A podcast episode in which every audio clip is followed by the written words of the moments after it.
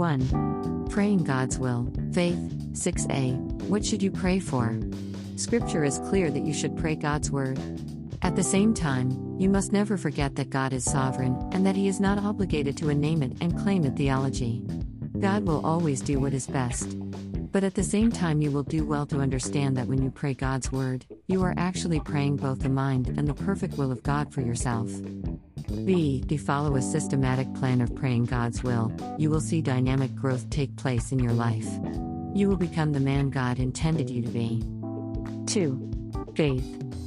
A. Father God, in the name of your Son, Jesus, I pray to you for me.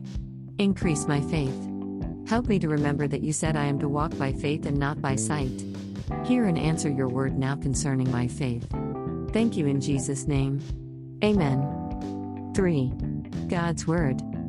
A. Mark 11:22 New King James Version, NKJV. 22 So Jesus answered and said to them, Have faith in God.